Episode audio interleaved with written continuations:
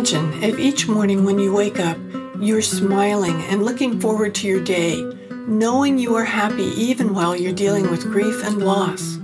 The Grief and Happiness podcasts inspires, comforts, and supports you with each new episode. I'm Emily Threatt, welcoming you to explore with me your life of endless possibilities.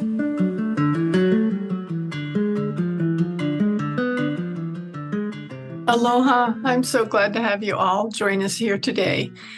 We have a, very special guest, and I think we're going to have a really interesting conversation. I'd like to introduce you to Diana Lockett, right? Did I say that right? You sure did. Like lock it, lock the door, lock it. Uh, I was thinking lock it like something beautiful you wear around your neck. that too. That too. well, can you tell us a little bit about yourself? Hmm. So, thank you so much for having me here. First of all, it's beautiful to be in your presence and feeling the aloha energy coming into my system feels so delightful and relaxing. I am in Canada. I am Canada's only realignment coach. And realignment coaching is a coaching methodology that's based on mind, body, and spirit, which is not just personal development based, but really deep embodiment practices. So I use spiritual philosophy, mindset philosophy, so traditional personal development life coaching with spiritual philosophy and somatic, soma is body, so somatic or embodiment based practices to be able to release tension from the body, to fall in love with the parts of ourselves that we have perhaps been denied. And we can talk about that as we go into our conversation today. And I help people to understand who they are, how they are, and to bring acceptance and compassion into their own system. So that's one part of what I do. I also have worked as a speech language pathologist for 32 years and consider myself a communication expert, helping people to understand how to communicate, whether that's a nonverbal child on the spectrum of autism, or whether that's a woman in relationship who can't seem to communicate with her husband, or a partnership in relationship in a work relationship where one person is either projecting or communicating with toxicity or lack of consciousness. So I bring conscious leadership and communication into everything I do. I also have my own yoga teacher training academy, which is a program that I started about 14 years ago. And I trained some of the best yoga teachers in Canada to be yoga instructors. And I call it secretly a personal development program disguised as yoga. And the beautiful blessings of that is as we move our body, we awaken our energy centers and we allow healing to happen physically. And then the other hat that I wear um, more often than not these days is mm-hmm. as chief communications officer with Ignite Publishing. And my journey with Ignite Publishing has been one first and foremost as an international best-selling author, soon to be five times.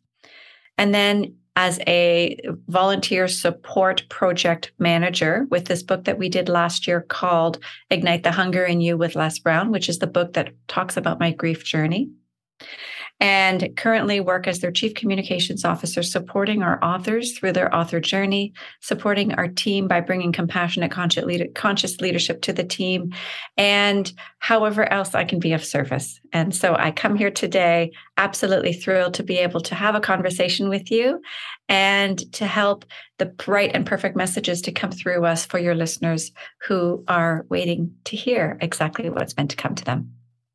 That's so beautiful. I could just, as you were saying those things, I thought there's not a person listening that can't get something from probably lots of different things that you're going to say today because it just everything that you said applies to everyone and mm-hmm. i really think our society is at least it seems to me becoming more conscious more aware more paying attention than they used to I I don't know whether maybe that's because of the pandemic and everybody had a lot of time to think that brought these things to them or or why exactly it's happening but I've noticed it in people I know I'm having deeper conversations with people than I've ever had before and learning more about people and, and the way things happen and it it just it's I think it's pretty wonderful.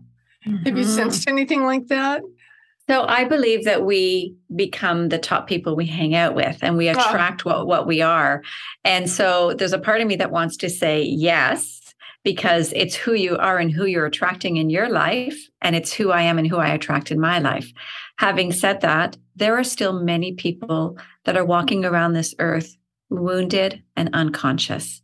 And there are many people who go back and forth.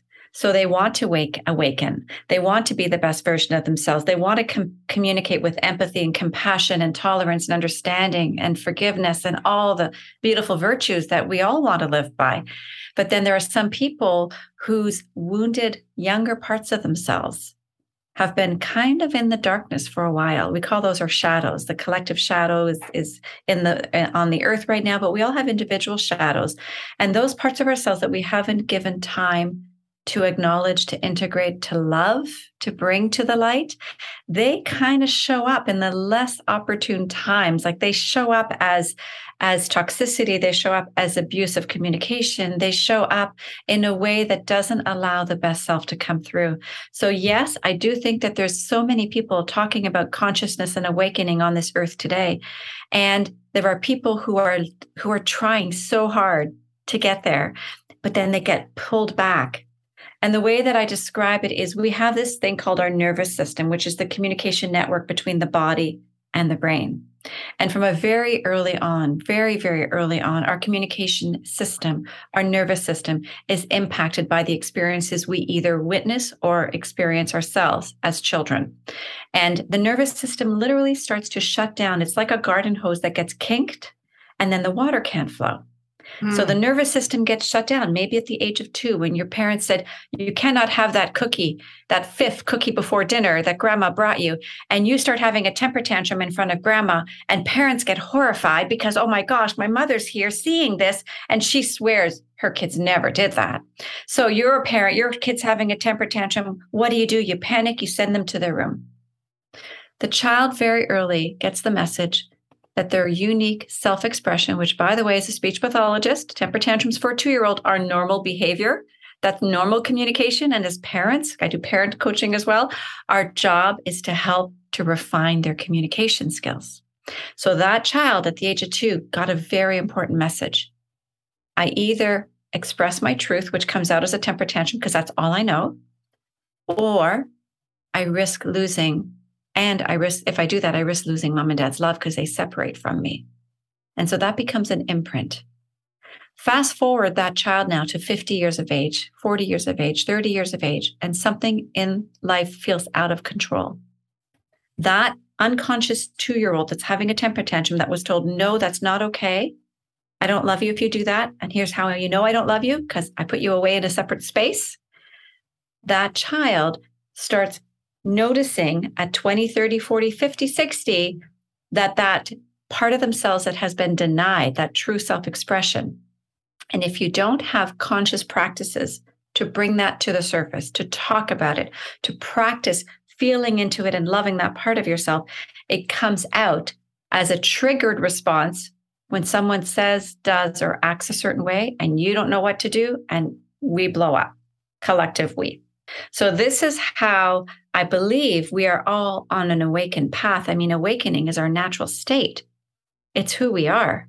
We have simply been conditioned repeatedly to go to sleep, to deny the parts of ourselves. And I know that the conversation we're having today is around grief, particularly. And that's a really big conversation because when we cannot and don't have permission and don't have conscious parents who are able to show us how to touch the grieving parts of ourselves, we deny those as well. And then something big happens. Let's call it a pandemic. Let's call it the loss of a parent or a loved one during a pandemic. Let's call it separation from society during a pandemic. And this collective grief now is coming to the surface, and we have a choice. We can feel it to heal it, or we can numb it and deny it and put it away for a later time. And that's happening, I think, equally as often. And it's called addictions. Yes. I, I, can I can see that happening a lot. I was thinking as you were describing that about how I was raised around death until I was 13. It was something that you didn't talk to a child about. And I was put myself in that child category till I was 13 that if somebody died, that everything was kind of hidden away. You didn't talk about it. You didn't talk about what happened or how it happened, and they were just gone. And it was, um, I was always curious and I couldn't figure out what was happening. And if I'd asked questions, I was shushed. You know, I, I it was I only had one sibling and she was much older than I was. So she, she wasn't around where I could ask her any questions. So I just made things up. mm. and, and it's taken me a while to figure out what was what I made up and what was what was really going on there in those experiences. Then, then when death actually kind of hit me in the face, I I was really confused at, mm. that early age of of what things were, and it, it was uh, a, a, lot to deal with. It took me a long time to really work my way through that because that because mm-hmm. even then, still my parents weren't talking to me about it. Mm-hmm. With mm-hmm. with my mm-hmm. situation, my my grandmother died. She was living alone, and she died in in her sleep and had been there for a couple of days before my mom had noticed she wasn't around and found her. And that was right when we had moved into a house that my mother really didn't want to be in. We had had a home that was was a nice home in a neighborhood, and we knew everybody, and it was a good place to grow up. And my dad accepted an ambulance company in trade for that house.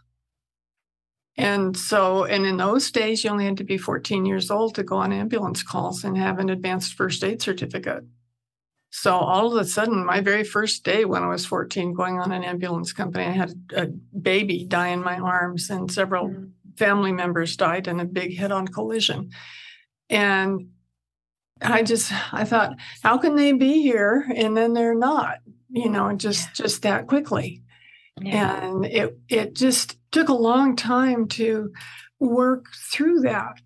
I'm, I'm very comfortable with it now, but when I was younger, it was a real challenge. And I, I think people are often challenged with what their feelings are about what death is. Mm-hmm. Mm-hmm. Absolutely. And I can remember when I was probably 10 years old, I went to each of my grandparents' funerals and great grandparents and great uncles. And I thought funeral homes were where people went to die, mm. not when they died.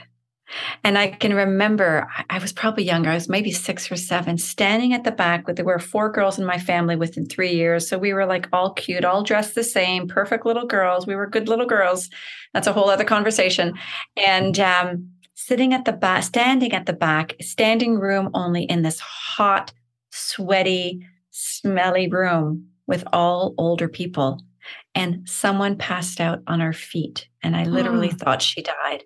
Mm. And so, this idea that people go to funeral homes to die is oh, something wow. I carried for a long time. And as a little girl, that was so frightening. And no one talked about it.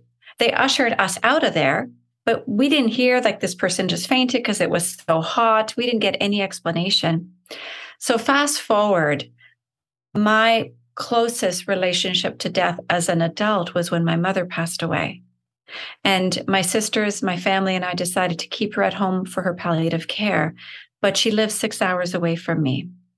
So we did a schedule. We made up a schedule. So, four adult daughters, we made up a schedule that we would each move in for four days at a time and take care of her. And then we would go home, resume our life, and come back. We did this for six months. My mom passed away of brain cancer in 2010. And I realized at the time that when she passed away, even though I was a spiritual teacher and coach at the time, and I believe that we are simply transitioning forms, I was so busy in the planning of coming back to my my driving back the 6 hours through a snowstorm getting my family coming back planning the funeral all those busy pieces that we do that I hadn't really taken the time to mourn the loss of my mom. I mean, I mourned it probably a little bit more while she was dying than when she actually died. And I realize now as I think back on it, we didn't really talk about it. My sisters and I didn't really talk about it. You know, we celebrate every day, her every year, her birthday. There's a post on Facebook. I have a celebration that I do every year with my family that's a representation of my mom. But we didn't talk about her death. And so I didn't get a chance to process it. And then when COVID hit, I had some massive transitions that happened very quickly. My husband walked out the day that I came back. I was on a trip in Iceland when COVID hit. When I came back that day, my husband left our family, and not just me, but our family. Mm. My father and my cat, rather, let me go in sequence. About two months later, my cat passed away. He was 16 and he had been with me through some really challenging times of my life. And then within six weeks, my dad died. And when my dad died, I didn't expect him to die. He was, he had dementia. He was in a nursing home in Montreal. I was monitoring the COVID stats and everything was shutting down. Nursing homes didn't have resources, capacity, staff to manage. And so I was waiting for the phone call that my father had COVID. And the phone call I got at 6:30 in the morning was my dad had passed overnight. And I can remember this primal scream coming out of me. And my son jumped alert 6:30 in the morning, ran to me and threw his body on top of mine. He was only 12 at the time, 12 or 13, knowing that somehow I needed that support. He just knew intuitively. And then a few months later, my daughter moved away. Now, my dad, we all know when people passed away in COVID, we didn't have funerals, we didn't have gatherings. It was very much of an isolated mourning. And then my daughter passed away, or didn't pass away, sorry, my daughter moved away. In that time, I was a mom with four people living in the house, all of us trying to figure out how to work remotely how to pivot learning remotely, how to not get over each other's, like get on each other's nerves and step on each other and schedule our meetings at different times. We weren't interrupting. And then all these things happened. And I had to still show up and figure out and manage this household in this small house where we were all working. Mm-hmm. When my daughter moved away, I realized how much I had been holding her as a crutch. She was an adult. And I felt like my support system left with her. And I found myself at that point literally fallen to the ground. And all of the grief from the previous five, six months come right full force into me. But also the grief of the childhood neglect that I'd experienced, the, gr- the grief of the childhood abuse, the heartbreaks as a young adult, and my mom's death. My mom's death came back, and I had an opportunity at that moment to decide did I want to lean into this healing or did I want to keep getting busy? And I knew it was an opportunity and it wasn't easy. Grief is not easy. I would love to say, this is how you heal grief. You do this, you do this, you do this. But there's no linear path to grief. But what I do know is that pain times resistance equals suffering. And when we resist what is, it creates more suffering. Pain times loving presence equals freedom. And so I chose very consciously to get up every day, imagine my grief right here in my hand, and say, Good morning, grief. What do you need today? Mm. And I spent the next full year in relationship with my grief. Remember, some of it was really old that I had never touched. And I gave it an opportunity to be loved, not make it wrong, not try to hide it. You know, our society has such an unhealthy relationship to grief. In a workplace, you have three days to grieve the loss of a loved one, three days, and then get over it, get back to work. So there's a part of me that's super grateful. During COVID, I was able to give myself really, really great permission to take the time for my healing.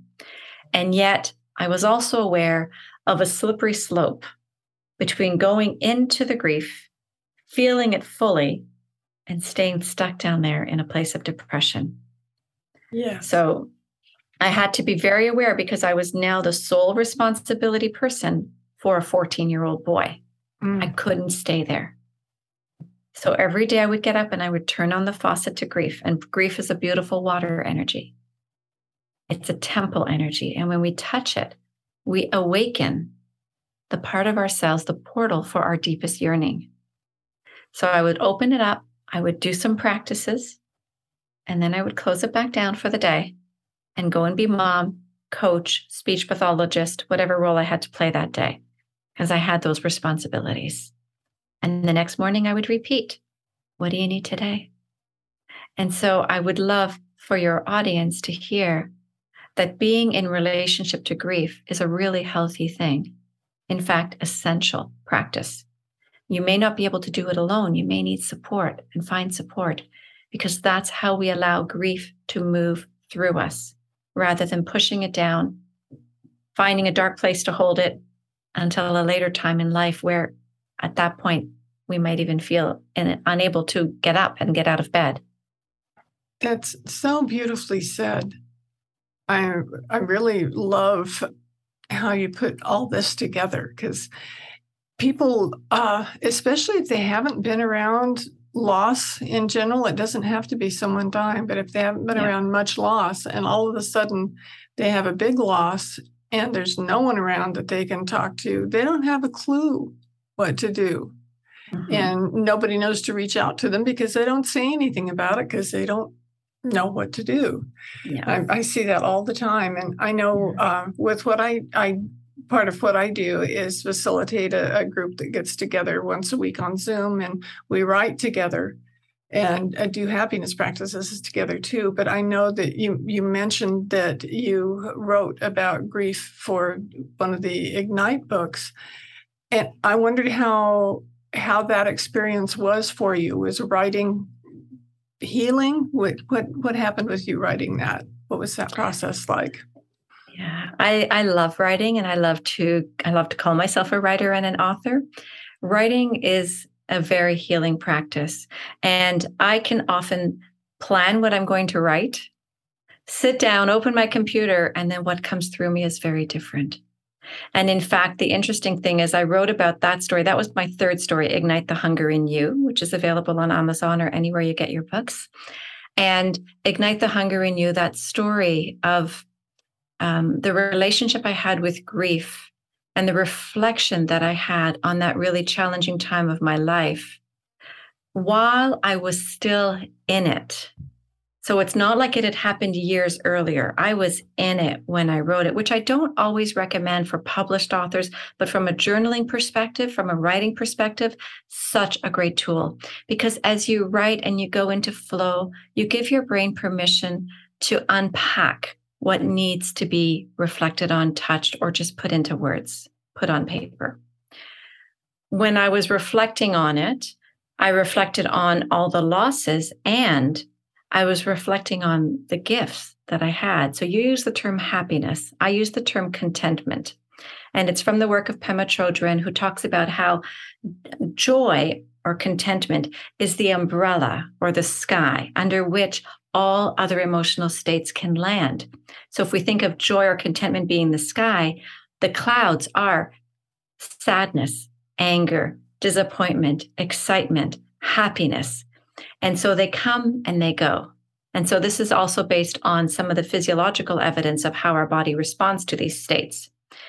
My job as I was going through this and then reflecting and writing on it and moving through it as I was writing was could I be in a state of contentment, even as I experienced my grief. So it wasn't an either or relationship. It wasn't either grief or happiness. It was in this moment, as I'm fully feeling my grief, can I feel content? And when I was content, what I was doing was I was fully feeling life, my life force, my entire beingness. And that contentment made everything that I was going through okay. It didn't make it easy. It didn't make it happy, but it made it okay. It made it okay in that moment. And I started that story by reflecting on three things that my son said to me at 2:30, 1:30 in the morning, and it was April of 2021. He came to my bedroom, knocked on the door, and said, "Mom, when is life going to go back to normal?" Hmm. Now, for those of you who are outside of Ontario, let me just explain what life was like in Ontario. Pretty well shut down for 16 months. We didn't socialize. We didn't see anybody. He didn't go to school for 16 months. His dad left. His grandpa died. His cat died. And his sister moved away. He went through everything I went through. He says, When is life going to go back to normal? And I think for anybody dealing with grief, that's a really common question. You just want some sense of normalcy. My response to him was, Sweetie, we get to create a new normal. And so, for someone going through grief, how do you create your new normal? What commitment, what practices, what beliefs, what good feeling things can you do that become part of your new normal? I'm giving little, just for those of you who aren't aware, I'm giving you some strategies here to move into your new normal. So you get to choose. And I know it's hard because when you're in the middle of grief and not able to express it or feel supported by it, there's a sense of the nervous system shuts down and you can't access creativity. You can't access your genius, your prefrontal cortex. But if you can find a couple of breaths, allow your tears to flow, and in fact, make them okay. Welcome them. It's like you're welcoming yourself back home. Then decide what is it that you want to do when you're ready. What is it that you want to do? So for my son, I said, sweetie, we get to create our new normal. And that's the good news. And I know it's been really hard. We do get to create a new normal. He asked me another couple of questions, but the one that really stood, stood out, this was the one he finished with, is what is the meaning of life? Wow. And I know it's 1.30 in the morning. I'm like half asleep. Why are we here and what is the meaning of life? Those were his last two questions. The really good news is, as a spiritual coach, teacher, and leader, I know those answers. so they're easy for me. And I want people to hear this because when you lose someone you love, or something you love, or the life that you love, you know, whether it's loss of a job or having to move, I've gone through bankruptcy. I've had a lot of loss in my life, a lot of loss. When you go through times of loss, it's easy to sit in places of shame, of blame, of fear. But if you can turn it into once you feel your feels, because you don't ever want to deny the feels, you have to feel it to heal it. And then those two questions you know, why are we here? What is the purpose? I really believe that our answer is we're here to love. We're here to love. And so the question then becomes what would love do? So if you were willing to lean into having a loving relationship with your grief right now, what would love do? What would your grief want to do? And that question that he asked me, those three questions that he asked me, got me on a path where we packed up our house, sold our house, and moved across Canada, which is 4,500 kilometers. We drove by ourselves across Canada, across all the various, you know, beautiful territory of Canada to live in the mountains by the coast. And that question, when is life going to go back to normal, really prompted me to decide what is normal going to look like for us? What do we want? So remember a little while ago, I said when you can open up the portal and allow grief to be expressed as the water energy that it is, water being the tears, fluid, not trying to stop it, hold it down, tighten the throat, but just let it be in all of its messiness and all of its glory on the other side of that is your deepest yearning. So grief becomes your most beautiful gift. It's a present for you to bring presence into the next stages of your life. Wow. That's that's a whole book right there, what you just said. it's just absolutely amazing. And and what really appealed to me about that is that uh, that's kind of what happened with me without thinking it or planning it. I've I've had two husbands die, and when the first one uh, died, I I was just plain lost and just trying to. I sat by myself a whole lot and didn't didn't know what to think or feel or anything. And it it was uh, it took me a while to get to the point where I could even talk to anybody Mm-hmm. Eventually I did, and eventually things were okay. But when uh, Ron died uh, five years ago, I it had the same feelings initially as I did when Jacques died. But then I said, okay, we can't do this the way we did it before because it didn't serve me, it didn't help me, it Mm-hmm. didn't help anybody around me. So, what is it that I need to know to do my best with this right now? Yeah. And what came to me was purpose. That I Mhm. needed to, to know what my purpose at that point was. And I realized that my purpose was love. And when you said both of those things, I thought, I think we're on the same track here. yeah. Yeah. And let me just say that that first of all, like my deepest condolences for those losses because they're not easy, not once but twice. And the level of spiritual maturity that you brought to the second experience of I need to do this differently. That that wasn't that what that was in the past was what it needed to be because if you knew better you would do it different. yes. Right? So you get right. to bring tons of forgiveness and compassion to that part of you that didn't know better but then at this point there was a more spiritual mature part of you that had a different way of responding and so you brought that into your life and here you are now coaching other people and helping other people understand that they too will be okay and that it's okay let me just preface that it's okay to not be okay as well Mhm.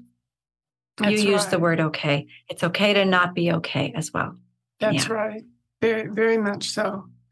And I, I just love it. One of the things that I do with the, the Grief and Happiness Alliance meets every week on Zoom. And I'm always so thrilled to work with the people that come because I'm I'm seeing these like light bulb moments with them every week that they're they're Mm. realizing I'm not alone. I can deal with this. I can decide what my next step is. I can move forward. I don't have to be stuck. And uh, usually by the end of the, the meeting, every time we're we're everybody's in a good mood and can't wait to come back for the next week and figure out what we're going to do that time. And we do different writing things every time. And it's a whole process of writing different things all the time is just bringing out so much for them. and they're not writers. They're not doing it to to publish or share with anybody. They're doing it to yet. help themselves. let's- yes, let's just say yet. yeah, it's a good way to put it because I I didn't have an intention of uh, writing anything for anybody else, but writing was Mhm. one of the first things I turned to. I, I teach writing and have written college textbooks on writing, so it seemed like a logical thing for me to do that. I don't know why I didn't do it after Shock died, but I didn't Mm, yeah. but doing it after Ron died helped me so much. And the different kinds of things I could figure out to write and do, I thought I, I have to share this because it's helping me so much. Mhm. And that's that's how I got started in helping other people was just doing these different writing practices. Mhm. And it's just been so well received. And there's nothing like seeing somebody smile at the end of a meeting when they're even in meetings. It's not unusual to have tears, but at the end, they're always, uh, they can breathe. yeah. And I always say one of my mantras is breathe and everything changes. hmm And when we are in that contracted place of fear and, and so much grief and tension, we forget to breathe. But That's the right. neurophysiology of breath, neurophysiology of breath teaches us all we need to know. One breath is an entire meditation, Eckhart Tolle says. And I say breathe and everything changes because you can start to release the stress responses in your body. And you can start to allow the nervous system to unkink, to open up, to flow. And I love what you're doing because what happens is my my program is called Realign to Thrive, and I have online um, online personal growth programs, and I do coaching, individual and group coaching. And the Realign is an acronym, and the R stands for remember. And when you bring people together in community, and you're getting them to write, and they're starting to feel like I'm not alone, and they're starting to feel like maybe for just this moment, I'm going to be okay. What you're doing is you're you're giving them an opportunity. You're creating the platform for them to remember who they are without the story, without the pain, without the loss. And we get so consumed with I'm going to call it a narrative, but I'm not saying that it's not a right narrative. Mhm. Of course, it's a right narrative, but we get so identified, and there's some we know cultures eh, that that identify so much that women will wear black for the year, for an entire year, or sometimes the rest of their lives, hmm because we identify with that And then it gets really hard to see who am I without this identification. And then how, of course, how can I serve? How can I change? How can I heal when I'm so identified with this? And that's a very spiritual journey as well. So I love that you create the platform where people can remember, even if it's just, what is it, an hour, mm-hmm. once a week, they get to remember I'm not alone. I might be alone the whole rest of the week, but in this hour, I'm not. There's people who understand. Maybe I can have a breakdown. Maybe I can have a breakthrough. And both of those things are welcomed. And at the end of the day, I know that I'm going to say goodbye and I'm going to say hello again in a week. So that remembrance is so important. And everything I do, by the way, I believe I do it as a practice of remembrance. All of my spiritual practices, my embodiment practices, my yoga teaching, all of that I do so that I can remember who I am without the heaviness of the stories that I've lived. Oh, that's that's so beautiful. Mm. And I just uh, I think writing is is a, a portal, yeah. so that uh, people can can learn whatever it is that that they need to know or that's coming through them. Yeah, I, there's a beautiful I, flow to writing that if you can just let the words come. You know, I always say we have to just get out of our own way. I mean, mm-hmm. in life in general, but especially as a writer, it's really important to get out of your way because otherwise you will you will sit and you will obsess over the exact words or spelling or grammar or whatever.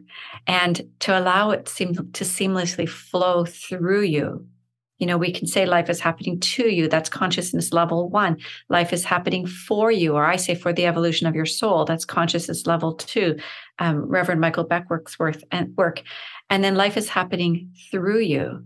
And that's when you can write and and sort of just free conscious writing whatever it happens to be is a beautiful expression of recognizing that you are simply we are all we are all simply vessels for something to come through us whatever that something is of your understanding the god of your understanding we are vessels. And when we can have a moment of remembering that and being in that state everything can soften. Again for that moment you can be okay Oh, that's so fabulous. That's such a, a perfect message that uh, listen to it you know mm-hmm. mm-hmm. Re- remember that and when when things come up and it might start to be feeling a little uncomfortable or tough just take that deep refreshing breath and mm-hmm. say that to yourself it'll really yeah. help yeah. And I think it's okay to feel the discomfort of not feeling okay too. Mm-hmm. Like that's because we don't want to bypass that, right? We don't want to push it down for a later that's date. Right. If it's coming up, it's because it's so ready to heal. You know, when that's I wrote right. my last story in the book that we're co authoring together, mm. Ignite Forgiveness, no, sorry, not Ignite Forgiveness. Ignite Forgiveness was a different story. Um, Ignite Your Wisdom, the previous story that I published in Ignite Your Wisdom. I was writing about surrender I got the download. I was out skiing. I was skiing in fresh powder at Whistler. And I'm skiing down the hill and I catch up to my daughter and I said, I know what I'm going to write this story about because I don't know until I know what I'm going to write about in every single book. I am going to write about surrender. And I had the idea I'm going to write about how I surrendered to kite surfing and the surrendered wisdom that I don't belong on a kite surfboard in, in the water. And, and I had a full bodied mind body soul experience of surrendering in a retreat with my organization that I've that I've practiced with called Heart IQ which is deep embodiment circle practices that we do and as I went to write thinking that's what I was going to write about what came through was my writing specifically about the loss of my mom mm-hmm. and this is you know 11 years later 12 years later and I'm bawling my eyes out and I'm feeling so grateful that I get to write about this at that time. It took me that long to write about my mom's passing. I experienced it through some of my embodiment practices during my COVID practices, during that time that I was alone. But to actually write about it, it took me 12 years to write about it. And I'm so proud of what I got to remember that she taught me while I was writing. Wow. So powerful. Just, mm. just amazingly powerful. Mm-hmm. Well, I, I appreciate you being here with me today so much. And I know that everybody that listens to this is going to appreciate it very much too. And if it, given them a lot to think about and a lot you can do, listeners, do it. you know, take take advantage of this. I I would suggest that you write some notes as as soon as we sign off here, and then write from there. And you'll be amazed at what happens and and what can come out. It's it's really can change your life. So absolutely, absolutely, and and do it from a place of loving, understanding, compassion. Yes, right? absolutely. You, there's no judgment. Yeah, yeah no there's no space for judgment. It's simply loving, compassionate understanding and That's empathy right. for yourself. Yeah. Well, I'm going to put in the show notes for this episode how you can contact Diana and see about all of her wonderful different programs that are going on and uh, about our book and whatever else that, that we're doing. Uh, so make sure that you look at the show notes and, and enjoy this show and think about it. And fortunately, it's a recording because there was a whole lot in here that you might want to go back and listen to it again to say, oh, she said this and I wanted to write about that. And it's all right there. So you can listen to it as often as you want to. Mm-hmm. So I'm glad you're here with us today. And I look forward to seeing you again next week. And I, I appreciate you, uh, your support in listening with us. Thank you very much. Aloha. Do you want more comfort, support, and happiness? Join the Grief and Happiness Alliance Visit my website at lovingandlivingyourwaythroughgrief.com and read my book, Loving and Living Your Way Through Grief. Be sure to subscribe to our podcast, rate it, review it, and binge on all our episodes on grief and happiness. I can't wait to welcome you back to another episode